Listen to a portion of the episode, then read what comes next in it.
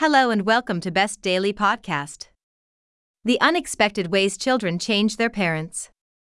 I never thought that at four years old, our daughter would still interrupt our sleep, which feels especially unfair now that her younger brother sleeps well. I once tried to plead with her not to wake us up, explaining that it would make us tired the next day. She thought about this for a moment and then replied, But that's okay if you are tired because you can drink coffee tomorrow. It was another stark reminder of how much she has changed my daily schedule and habits, including my increasing coffee consumption.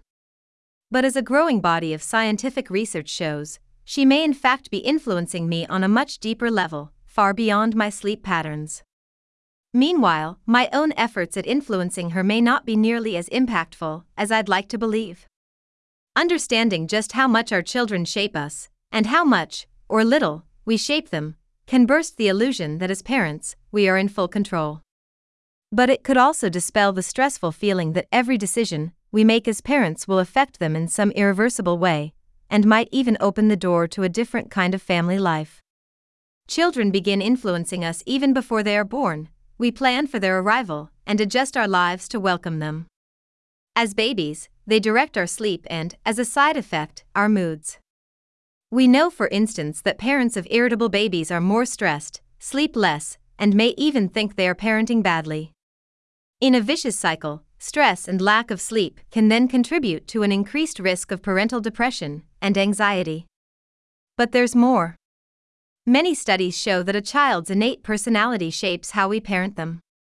Of course, parenting a child is a really different story depending on who the child is, says child psychologist Anne Shaffer at the University of Georgia.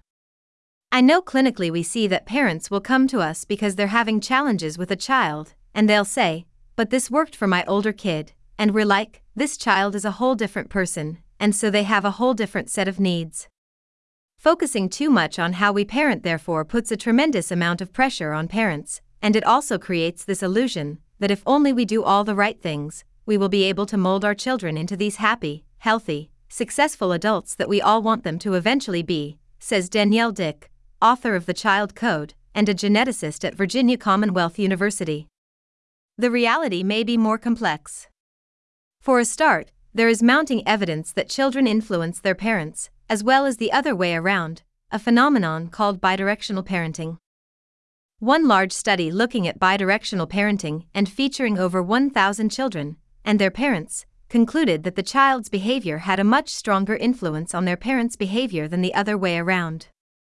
Parents and their children were interviewed at age 8 and again over the subsequent five years.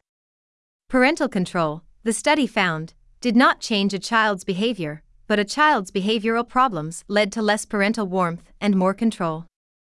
Research also shows that when children demonstrate challenging behavior, parents may withdraw or use a more authoritarian, strict and cold, parenting style. Similarly, parents of adolescents with behavioral issues act with less warmth and more hostility. The opposite occurs for adolescents who show good behavior, their parents behave with more warmth over time. This reveals that it's not harsh parenting that predicts behavioral problems, says Shaffer, but rather, children who act out, who are oppositional, who are defiant, have parents who respond by increasing the harshness of their parenting. That is, the more a child rebels, the more we might escalate our threats or punishments, even if this makes the problem worse and leads to yet more conflict and defiance. Of course, parents are ultimately accountable for how they respond to their children's behavior. They are the adults, after all, and if they find themselves being overly harsh or angry, they may benefit from more support, for example, from family therapists. We know parental burnout is on the rise. Parents can also try proven techniques to calm emotionally fraught situations, such as managing their own feelings of stress and frustration, understanding the sources of their child's anger, or even just taking a moment to stop, breathe, and take the heat out of the interaction. But reflecting on the interplay between a child's innate personality traits and one's own reactions may open up new perspectives and disrupt vicious cycles. Genetic influence affects virtually every measurable trait, explains Nancy Segal, who specializes in twin studies at California State University, Fullerton, and is author of Deliberately Divided. For instance, a 2015 meta analysis, a study of studies, looking at a combined total of 14 million twin pairs, either growing up together or raised apart, found that identical twins raised apart were more alike than fraternal twins raised in the same home. This confirmed what Segal had long noticed among twins she had met that shared environments do not make family members alike, she says.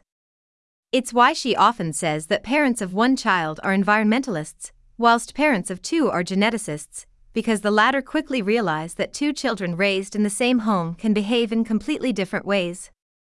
Twin studies therefore reveal just how much behavior is influenced by our genes. And so, all of this parenting advice, which focuses only on the parent, is really ignoring this basic, fundamental biological fact that our kids are not all blank slates. They all have their own genetic dispositions, explains Dick. It means that different parenting strategies actually work better, or worse, for different types of kids. Dick believes that despite a greater scientific understanding of the role of temperament shaping parenting, it still hasn't hit the mainstream. That's because if we attribute certain behaviors or preferences to genetics, it can feel as though it diminishes our role as parents. Instead, though, we can reframe this insight to help us understand how much, or how little, Parents shape their children's lives, as it takes away an element of perpetual self blame when children don't behave how we expected them to. It doesn't mean that parenting doesn't matter, it just means how we parent depends on our children's temperament. One child may be naturally outgoing, and therefore enjoy a constant stream of play dates. Another might respond well to more solitary activities, meaning we are quieter around them. One child might love surprises, while a sibling may find them stressful and prefer order and routine. Parents have the important and challenging responsibility of staying attuned to the kinds of behaviors that children express and making sure they nurture them, says Segal. Staying attuned and mindful is not always easy, however. Getting two reluctant children dressed and ready to leave the house, as one screams about the wrong socks or shoes, can trigger a stress response among even the calmest of parents, especially when trying to get to work on time. It's perhaps no surprise that research shows that parents are more impatient than non parents.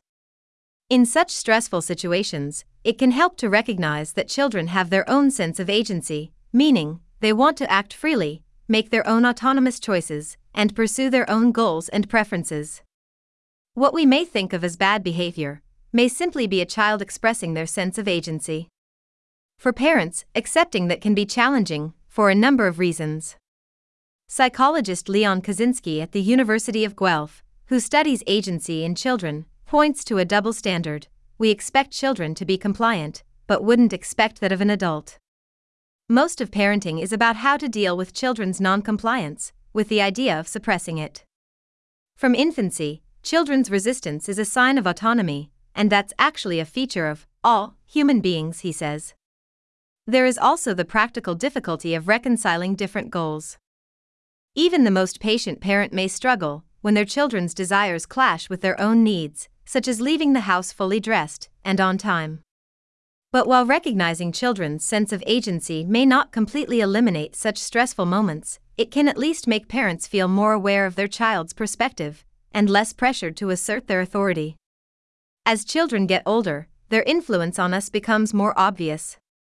In one 2016 study, Kuczynski and colleagues asked parents from 30 families to talk about any recent events where their children had intervened or had some influence in their lives.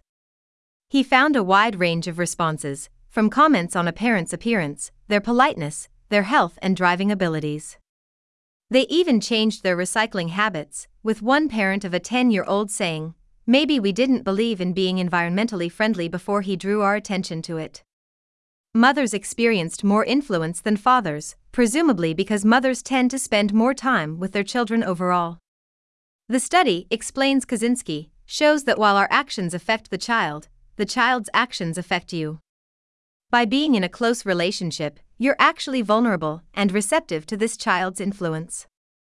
It happens for good reason too. Parents reported wanting to maintain a close relationship with their children, to improve intimacy and respect. Listening to them is clearly a key part of that. I was certainly a lot more patient and relaxed before I had children. It helps to understand that my children do not throw tantrums because I am impatient and stressed, but that I become more stressed when they scream.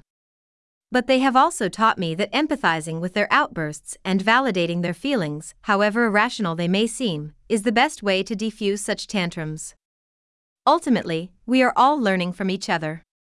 Accepting this and responding to their needs makes life flow more smoothly, even if it means having that extra cup of coffee after another night of broken sleep. Thanks for listening Best Daily Podcast.